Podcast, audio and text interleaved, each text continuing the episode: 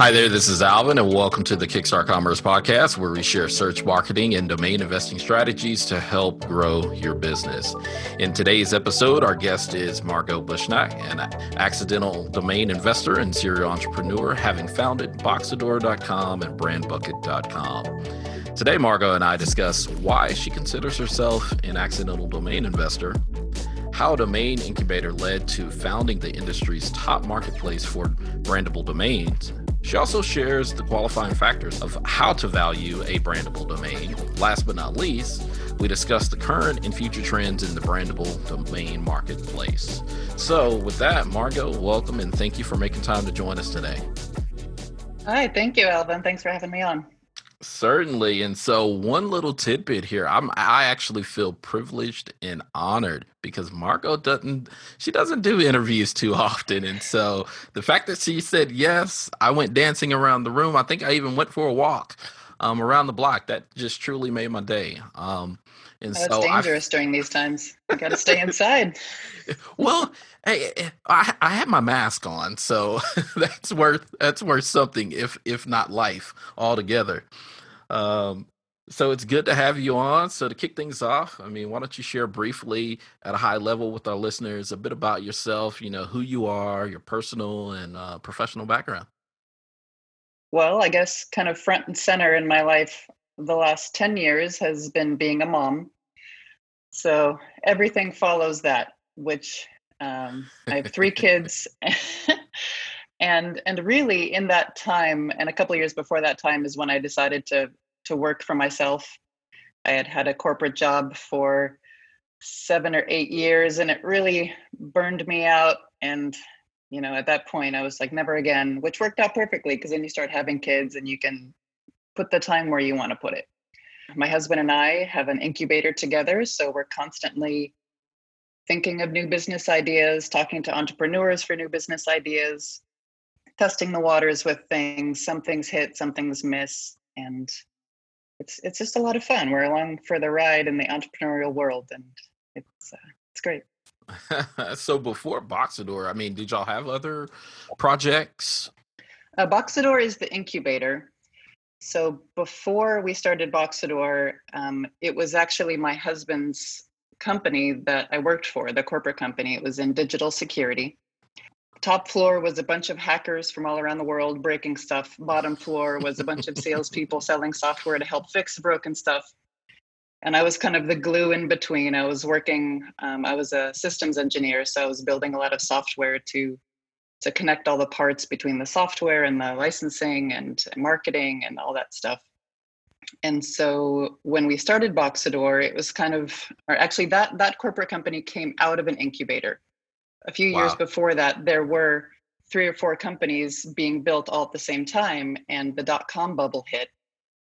And the three companies that um, had customers that were the people who collapsed had to shut down and the last remaining company was this little tiny security software thing that um, we had started with a little hacker high school dropout had just uh, had an idea and that grew into a very very big company with you know, 150 employees and selling to governments and banks and that's amazing and so you kind of you start small with a lot of like little ideas one grows really big and then you you know finish that and you start all over again. So Boxador was the incubator, lots of little ideas. We've had one get really, really big and exit, and we kind of the other ones are like Brand Bucket. They're they're chugging along and funding funding our fun, funding our ability to to try to build new stuff and keep an engineering team going. And it's it, it's a, it's a good model for us. We we have so many ideas, and it's fun to be able to have the resources to to try some of them out.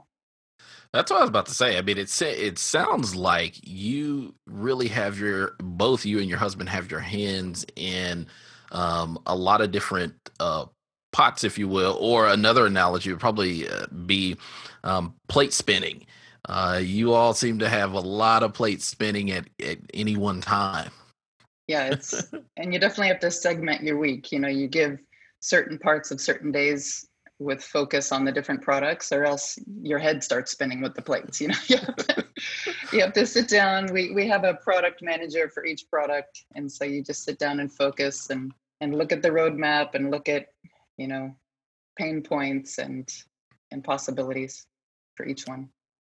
That is awesome. So then in terms of of the domain industry like how did you get interested into domain investing?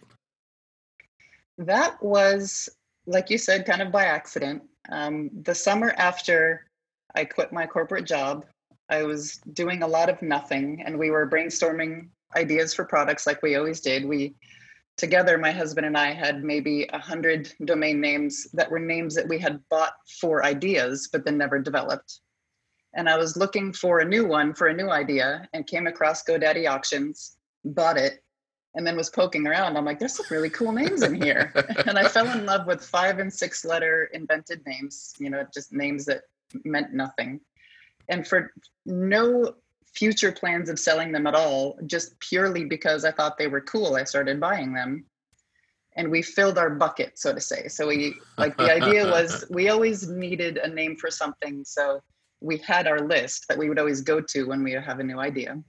And it was about that time that my husband like let let me know after seven years of being together that he had had a, a domain name sale you know, back in 1999 for seven figures. Oh, wow. And I was like, really? Like, you can sell these things? this is crazy. And so, coinciding with that, we had put up a WordPress site with the names because he is a very visual guy. And I can look at a list of words and kind of tell you the meaning and the feeling behind the word. So if it's a very feminine, flowy word or a very strong, punchy word, I I can do that just by you know seeing the letters, but he's being so visual, he needed visual help to be able to look at a list of names when we needed to go to our bucket, being able to look at the list and like immediately remind himself, okay, this is a feminine name, this is a this is a corporate name. Uh. So ah. he made logos for every single name for our own use, and they were up on a WordPress site and it got indexed by Google, and people started coming and asking how much. And so the, the story from my husband about how he had sold a domain name with people inquiring about how much, the light bulb just went off. And I started asking every single person that came, you know, why why do you like this name? And they're like, well, it was so easy. I was spinning my head thinking of a name and I came across your site and it was like shopping. I went shopping for my name. He's like, it, was so much easier than brainstorming. And I thought about it and I said, that's exactly what we do when we go to our list. Instead of sitting there and trying to think of a combination of words and finding out if it's available, it was just much easier to go and match the idea to something you saw. And so we're like, you know what? Let's actually add to this. Let's put everything we own up there, except the ones that you know we're we're really thinking about building ideas for, because most ideas just flutter away and you never right. do anything with them. So we put everything up there, and for two years we sold a handful of our names, and we sat down. We said this could be really something, and that all came from every single buyer coming to us and saying, "I was lost until I found your site." And we're like okay we need to expand. We need to have bigger inventory. We can't do this on our own. Not only just financially we can't go buy every name we want to buy but creatively i have one particular taste. He has one particular taste but we needed other people's ideas and tastes to kind of round out everything. So we sat down and built the infrastructure for other people to come in and give their names for consideration and that's how the curation came about because at first we thought you know we'll let every name in but then the first thousand names came we're like whoa, whoa, whoa, like hold on. There's got to be a little level of quality here or else this is going to be another Sedo. It's going to be you know two million names with right. you know no rhyme or reason. And so we we started basically saying yay or nay and and then the curation came about and the rest was history. It kind of hasn't fundamentally changed since then. It's it's a site that visually displays names that helps buyers with a shopping experience for their new startup and it curates names owned by other people. One of the things that kind of stuck out to me was that you were buying five and six letter. Now, did you understand at the moment you were buying those that they were valuable? Not at all. Wow. So it was pretty much it was based on linguistics and what you felt uh, when you just saw a name. Yeah. Yeah, I I've learned since then. I do have a background in linguistics. It was part of my my major in college. But I never thought that I would use it in my career. It was one of those, you know, it's like an English major. You come out and every job placed in front of you has something not to do with Shakespeare. So you you just assume you you make a you kind of give it up that you know at this point I'm never going to use this piece of what I learned. But it just over time, and again mainly just from the people coming to the website and my team around me, you know, they have made me realize that this linguistic background is what makes our curation special i think. Right. And kind of kind of what made me fall in love with those names was really the feeling that they gave more than what they meant because the the core the core base of names that we put up in 2007 were just invented five and six letter names that meant nothing Amazing. Now, were most of those, I would assume, were probably expired auction purchase, or did you actually happen to register or hand register some of those? They were all expired auction.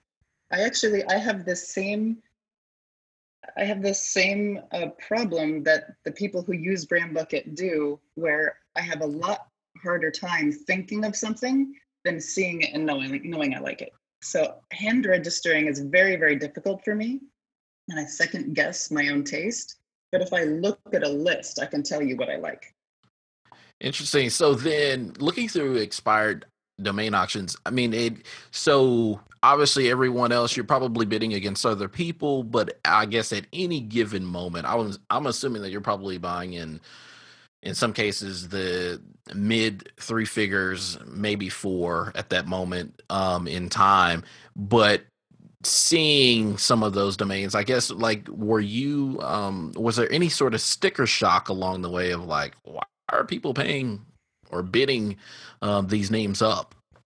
They weren't back then. That was the beautiful thing is there were five and six letter names going and nobody else was bidding on them.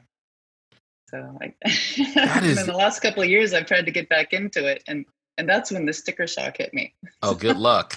Good yeah, luck. I mean exactly I've seen, um, you know, domains that probably four or five years ago you probably would have gotten for anywhere from 150 to 200 dollars, and they're well into the thousands, if not, you know, two and three thousand here or there, uh, depending on what that that given combination is.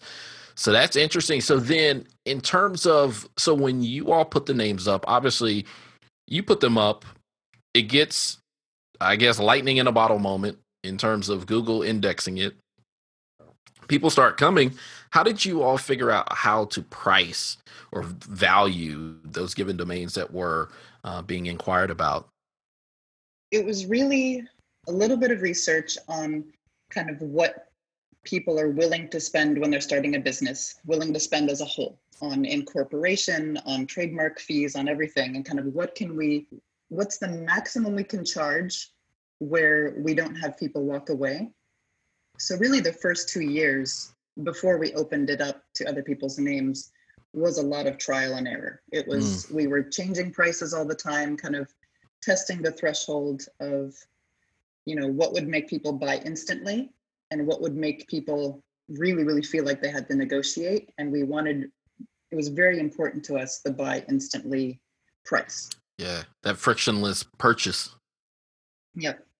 Now, I would assume, though, that the startup incubator likely helped you all in terms of understanding uh, just the mindset of business owners, entrepreneurs, those starting out a business, um, as well as knowing, you know, what a uh, given company, especially a company that winds up getting funding, is willing to spend in terms or willing to invest in terms of a domain name upgrade or even just to outright purchase and start yeah we um being entrepreneurs ourselves having started a lot of companies that had a lot of influence on what we were charging and it um as we've found out as the years have gone on the majority of our buyers are second, third, or fourth time entrepreneurs.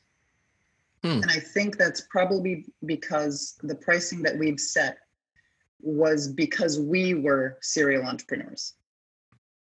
And it's only been really more recently where we've had to step back and look at people, first time entrepreneurs, what is their threshold? And really, it's very, very difficult to convince someone who's really bootstrapping and has a lot of fear of the risk. It's very hard to convince them to spend $3,000 on a name. Right. Really, the only argument that works is if you don't end up succeeding in business, this is an asset that you can turn around and resell. But other than that, and a lot of people don't even want to, to hold an asset like that. So other than that, we we've realized that Brand Bucket is built kind of more for more seasoned entrepreneurs. And we've been building this year other channels to support first time entrepreneurs and to bring them into the world of domaining in kind of a more gentle way. So we have um, a, a, crowdsourcing, you know, help me find my name, where you pay $250 and then you get a hand reg name behind it.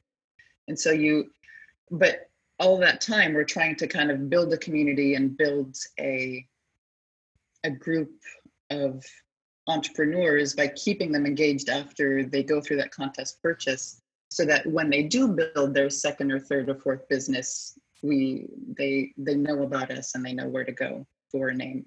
That's faster. And then and at that point they usually have a little more padding in their pocketbook. Right. And they're they can they can absorb the risk a little bit more as it were and and they're more willing to spend a little more on their on their domain name. So that's an interesting notion of and i want to kind of circle back to it is that a first time entrepreneur even though the the sell uh, to them is hey even if you aren't successful you can still uh, hold this as an asset and be able to uh, likely flip it or either redevelop or reimagine it as something else. But that is an interesting notion that uh, most would not want to to hold this type of asset i mean why do you think that's the case I think they're unfamiliar with the industry of the domain aftermarket. So really it's the person that they're buying from or potentially buying from that's telling them that they can resell it and there's a matter of trust there. They really they probably know GoDaddy, but they haven't gone into the GoDaddy auctions because it's a bit difficult to find the auctions if you are just going straight to GoDaddy.com. They the, the domain industry is a very large place but still i feel like maybe only 20% of the population of business owners know about it the aftermarket i would say everyone at this point kind of knows what a domain is but they've been seasoned that they they've been trained that a domain name is ten dollars. so right. only after you've kind of dug and gone down the rabbit hole of why isn't any domain name that I want available to me that people start seeing the other side of it being an asset. It's, that is, it's the wild west of people just putting a stake in the land saying, This is mine. Now, you know, 200 years later saying, You can't just have this piece of land. It, it's, it's owned by somebody. You need, to, you need to pay for it now. Wow. And, and really getting down to the, I guess, getting deeper into the mindset of, you know, because the next question is, Well, why should I pay that much?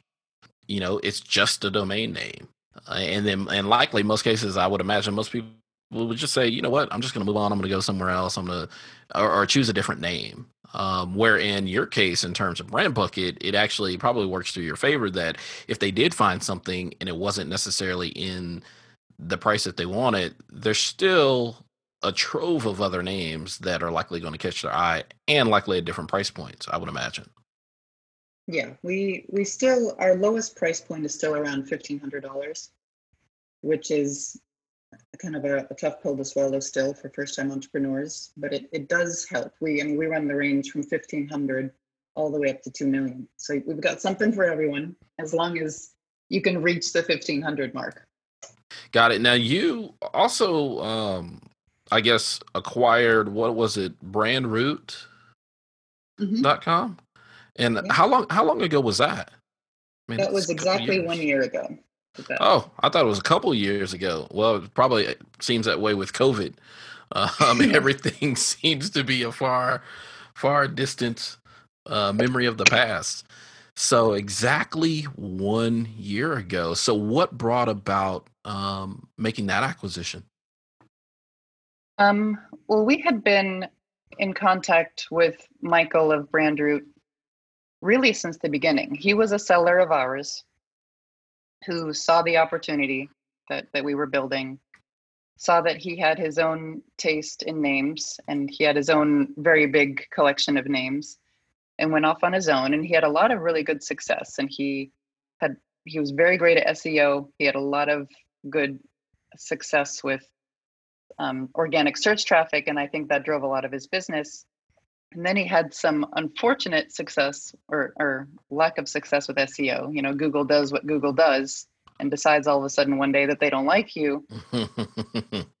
and um, and I think around that time he was just looking kind of for a change and he reached out and we've always we've always stayed friendly and he reached out and said you want to do something so we we worked together and kind of found a good a good uh, point for both of us for to bring the sites together to bring the inventory together and to basically use Brandroot going forward as one of these many sites that we're talking about of trying to get into entrepreneurs in different ways try to get in front of them in different ways Gotcha, and it's still in it's still its standalone uh, brand uh, even today, right? It is. Um, the a savvy person would notice that the inventory is exactly the same on both sites, but we're just going about the search into the inventory differently. We're testing a few things. Nice. Nice. So then, now, how did that doing that purchase so a year ago? Like, what's changed within a year since making uh, that that acquisition? Not too much. A year a year is really short right. in the life cycle of of building a business. Um, the increased inventory has helped. Definitely, we we saw about a twenty percent uptick in amount of names sold, which coincided with the, the uh, amount of names that came over. And one thing, again, going back to when we decided to open up our marketplace for other people's names, it was about a taste. And so Brand Bucket has always had one particular taste, primarily driven by me. And Brandroot had a different taste.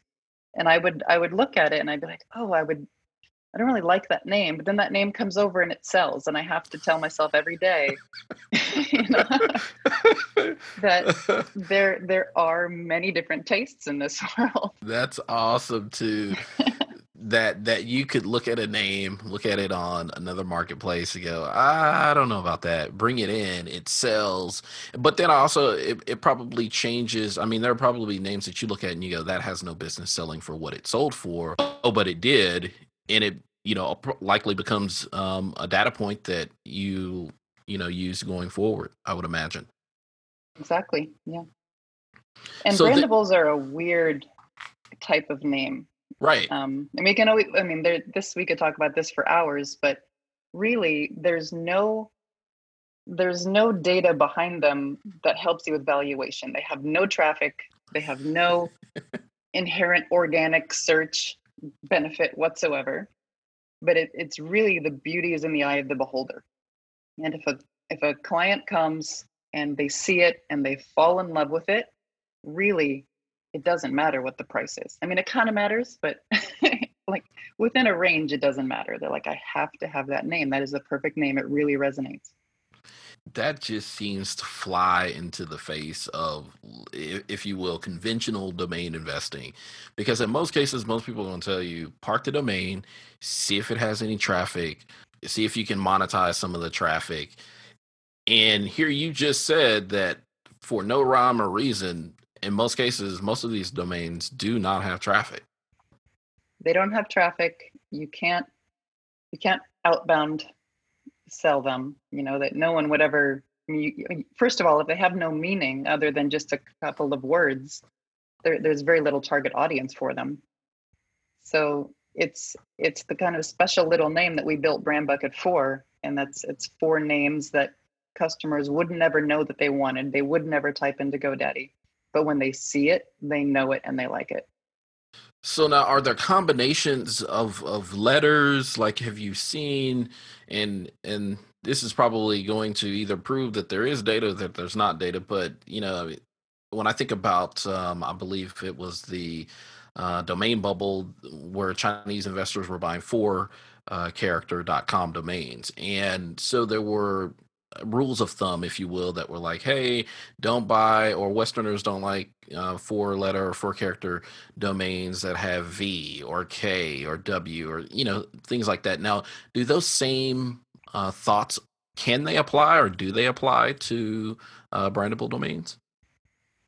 Um, in a sense, uh, we really because English is our first language, and I do speak several languages, so I know some other ones, but mainly Latin based. Our the names that we sell and that we find sell well to to the American, Australian, and European markets are things that have a construct similar to English.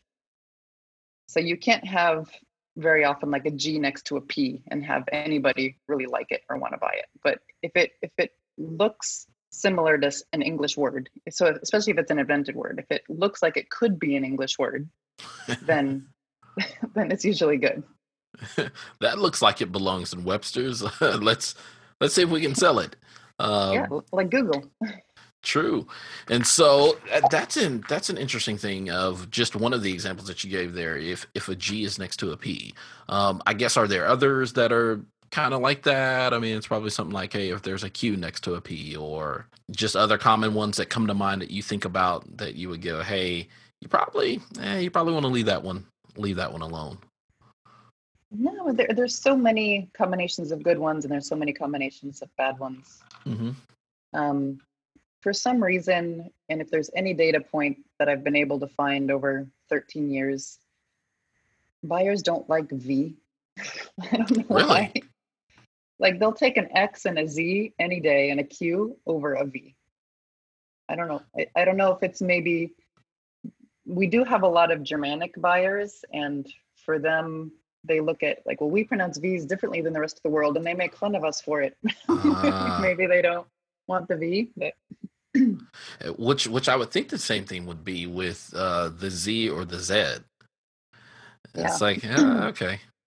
So that that is that. So that's something something to consider. Then is who that based on what letters or, or combination of letters you have is probably going to either open you up to a larger number of buyers or it limits you um, to you know a certain group of buyers. I would imagine.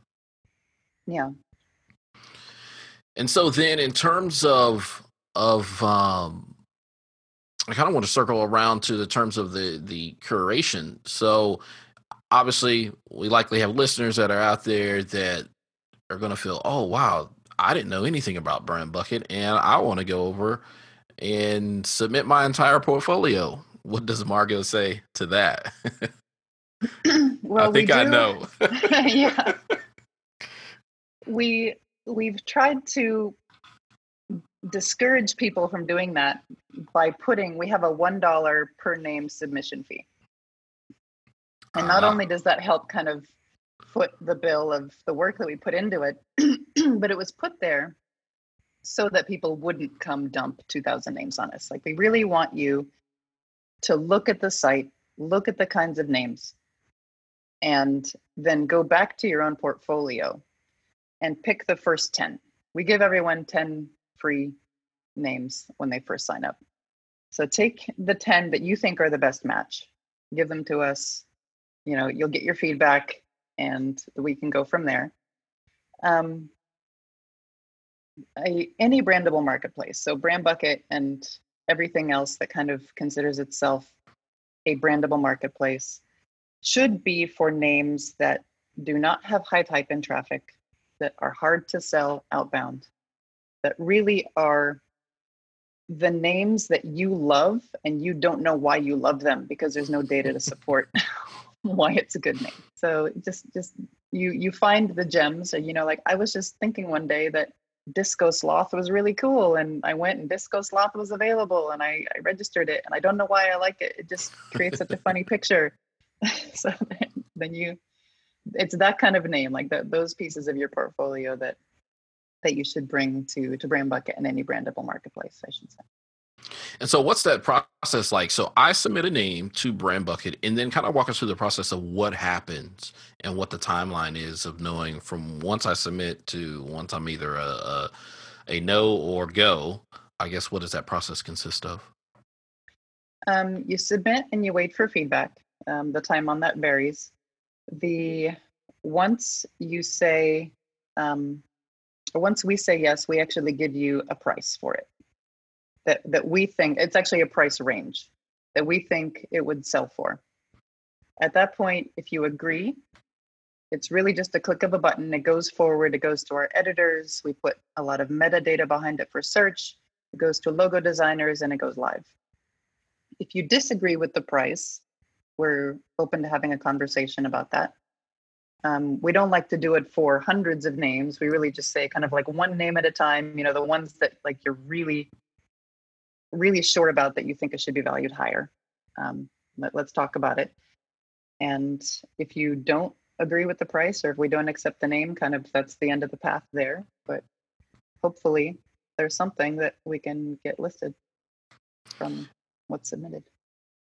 And so and which which I think is great um, because, like you said, it, it's definitely the value that Brand Bucket, um, that likely both uh, marketplaces, Brand Root and Brand Bucket, bring, is the fact of it being curated names um, and not just a free for all.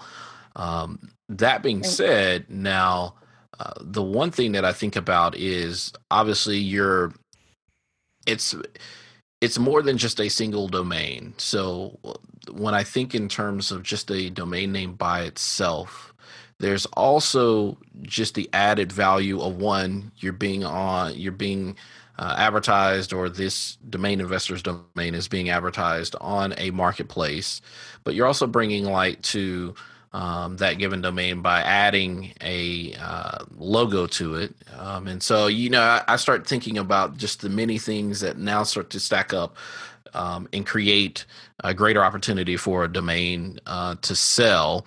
But then I guess from from a seller's standpoint, you know, you you have I guess you're you're you're really serving two different markets. There's a seller, but there's also a buyer. So what are you doing or what is brand bucket doing in terms of getting in front of buyers i mean are you i'm assuming that you're likely uh, obviously you have an incubator but you're probably a part of startup associations or meetups? Yep we do we do a lot of sponsorship of hackathons.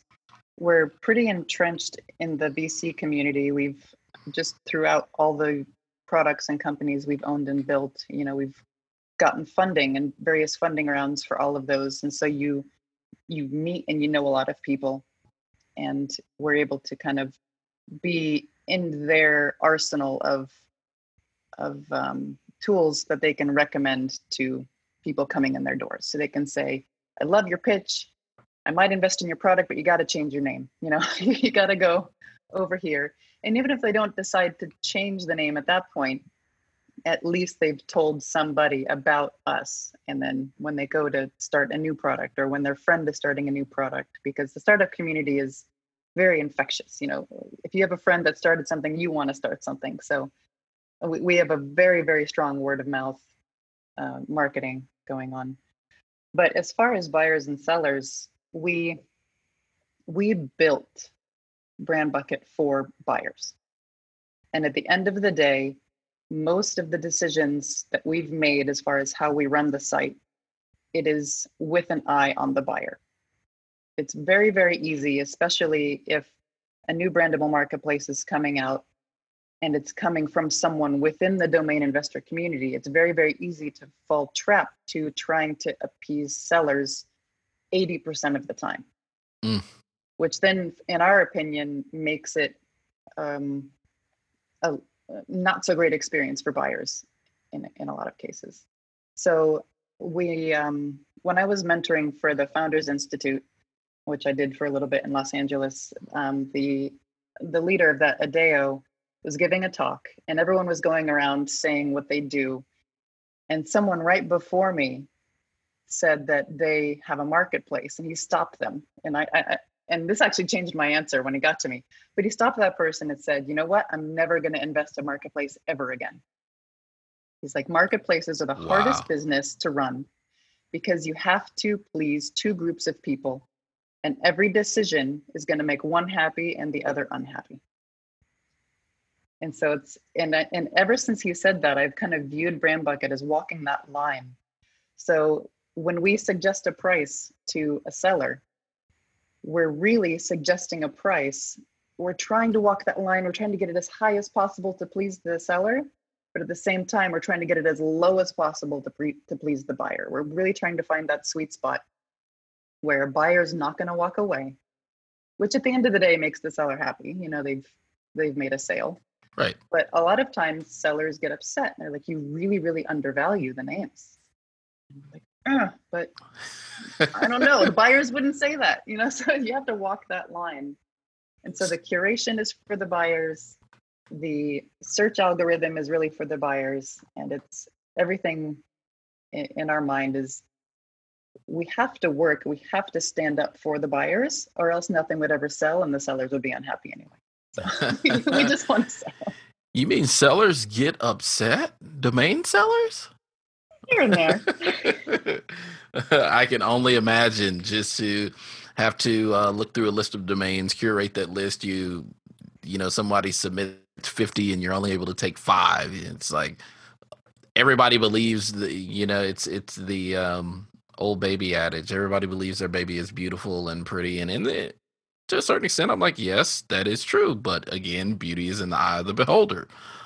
um, and so it's it's one of those things of you either keep this domain keep renewing it or you you know come back to reality and you know you're able to sell it it's probably for less than than what you'd like but hey you can actually sell it so then kind of transitioning here so how has covid impacted just the startup incubator as well as brand bucket and and uh, brand root or ha- or has it has there been an impact right at the beginning, so the first two weeks when I think the entire world froze, we we saw sales kind of freeze, and we were worried.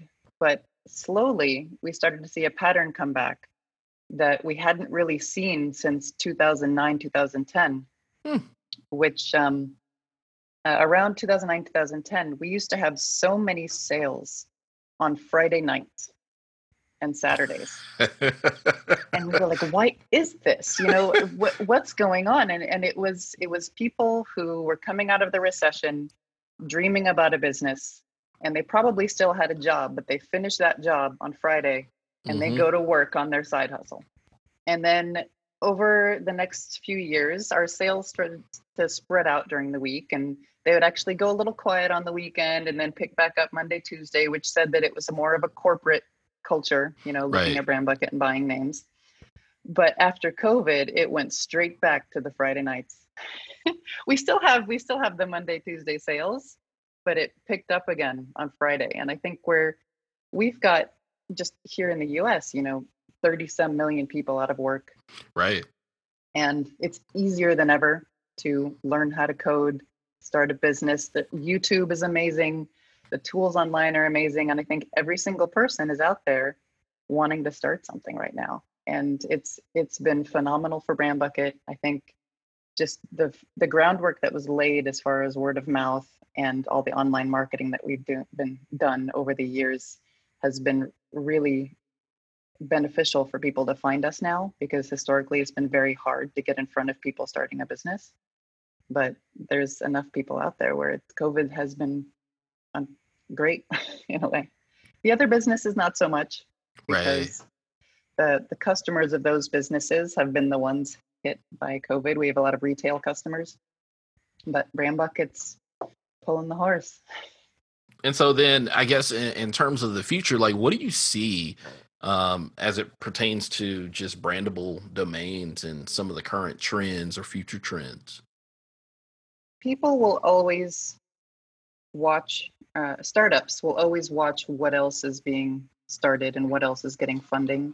So trends are really driven by the companies doing well. So in the last few years, every company that you know had an IPO or has been a media darling has been a single word name.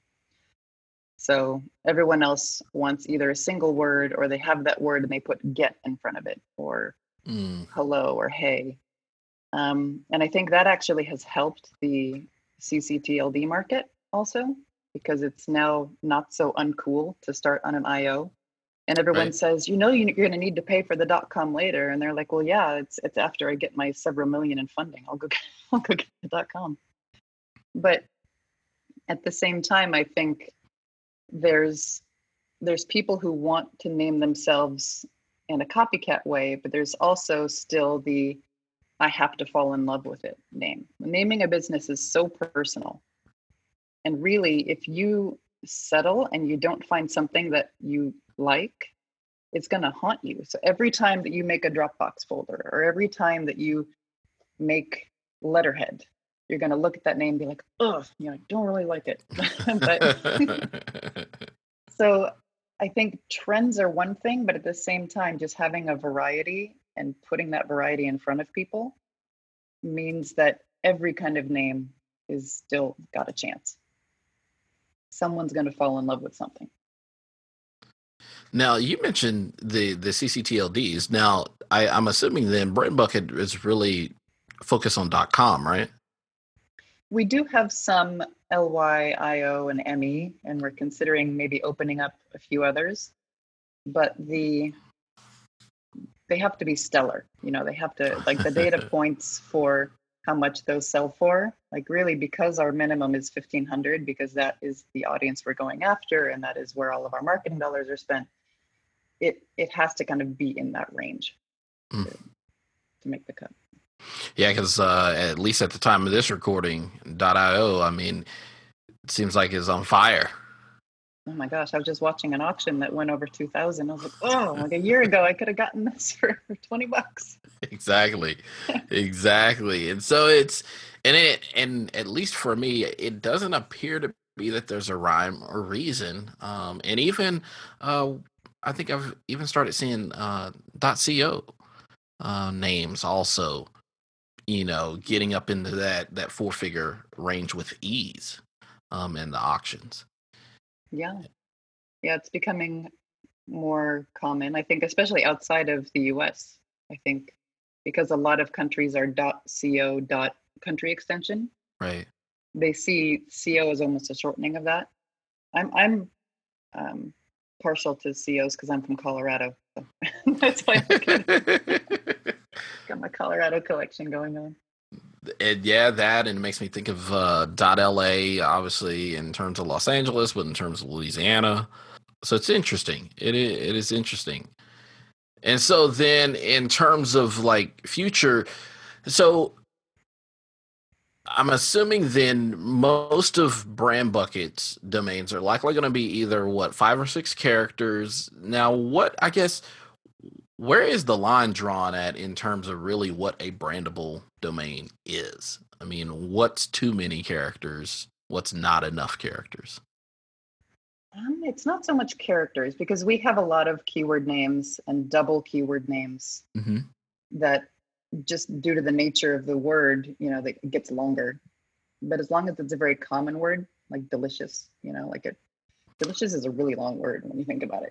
it's a lot of characters it's more yeah it's more just the feeling of the name i think. Mm-hmm. like there's we, we do there are buyers that come in and we see them come in and land on the page five letter names but then they end up buying a six letter or a seven letter or a double keyword name. You know it's kind of they have in their mind that they want something that someone has told them they have to get but then they end up liking something better and they buy something better if that isn't a, a testament to what you were just saying of there is no rhyme or reason, which is it, it it's kind of baffling to me to say the very least. I'm just like, there has to be a rhyme or reason somewhere into I do this, we do that, we get a result.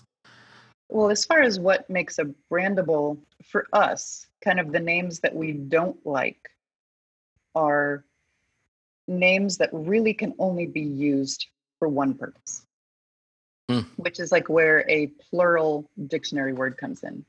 So if you come to me with sofas, that's a great name. It's worth a lot of money, but that has a very obvious buyer.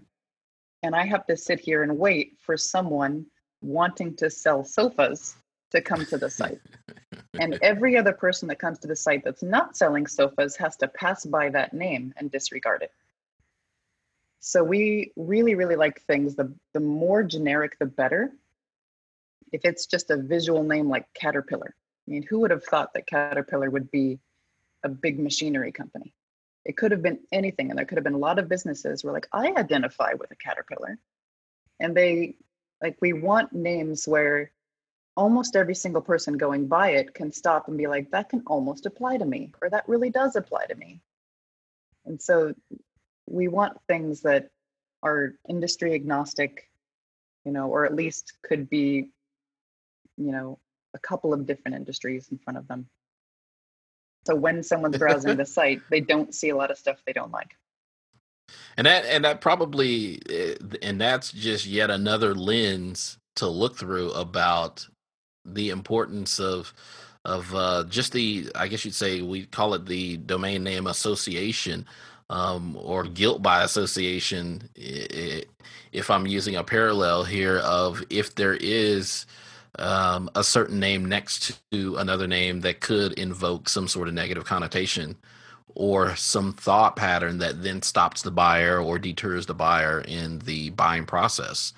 Uh, you certainly don't want that on the site. Yeah, well, I, I I would argue that a bad name next to something that they already like just makes them like the other one better. Not True. bad, but so, something that doesn't apply to them makes right? them realize that the one they're looking at uh, doesn't or applies, you know, even better. And, and that's why you're running uh, Brand Bucket and Brand Root, and not me. Uh, so then wrapping up, what would your advice be to someone starting their journey in domain investing or into the domain industry, specifically speaking to brandable domains?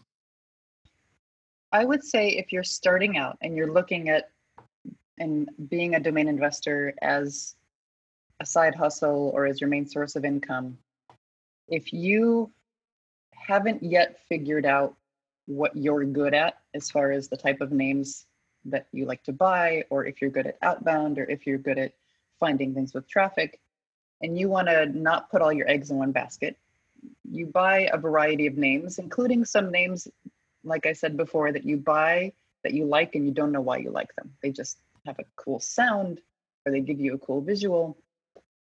And then as a domain investor, you put the names in the proper places. If if you have traffic data on your names, then maybe go to the bottom of the list, the things that have no traffic. And those are the ones that probably are the ones that you bought because you liked them. And then you go take those to brandable marketplaces. You put ones with high traffic on landers with low commission, you know, and, and, and you move things around. Like you have to always be moving and testing and, you know, trying things out. And we have a lot of people on our marketplace the majority of their portfolio is brandable names because they've realized that that's what they are best at. And so there are domain investors who love marketplaces like Brand Bucket and they make a lot of money with marketplaces like Brand Bucket, but that's not everyone. You know, not everyone is really good at that. So you have to find what you're good at. And before you do, you have to try a little of everything and put them everywhere. Amazing advice amazing advice and i don't think if there's anything worth listening to uh, like specifically for the newcomer i go it was just this last minute to two minutes of i'm like before you go out and hand register before you go out and even invest in auctions like go and listen re-listen and re-listen and re-listen because um, I can tell you that there's so many uh, folks that enter into the industry and it's kind of a um, it's the, the pinball effect. They're kind of all over the place, not realizing what they're good at, um, not realizing their strengths, not realizing their weaknesses, not realizing threats, opportunities, um, and how all of that plays, you know, together. So that is phenomenal um, advice. And so, last but not least, is there anything else that you'd like to share with listeners? How they can get in touch with you, or yeah, um, I am not so great at email, but you can try to send me an email. I'm Margot with a T at brandbucket.com. Um, during COVID, I was missing social interaction. I really missed my office. And so I got right back on Twitter. I hadn't been on in years. And so I'm, I'm on there a lot now. So if you're listening to this and it's still 2020 or maybe early 2021, you can find me on Twitter and chat with me there. She's like, after COVID passes, I'm turning Twitter back off. yeah, exactly. Once I'm getting my social fix elsewhere. oh my goodness. Well, with that, we're out of time. So, Margot, thank you again for joining us today and sharing your domain industry and entrepreneurial experience. Thank you. Thanks so much. It was great. Certainly, and thank you, listeners, for tuning in to Kickstart Commerce, where we share search, marketing, and domain name strategies to help grow your business. Please subscribe to this podcast via iTunes, Google Play, Stitcher, Spotify, or Podbean. Last but not least, please visit kickstartcommerce.com to subscribe to the newsletter sharing tips and tricks about the disciplines of digital strategy. Thanks, and that's all for now.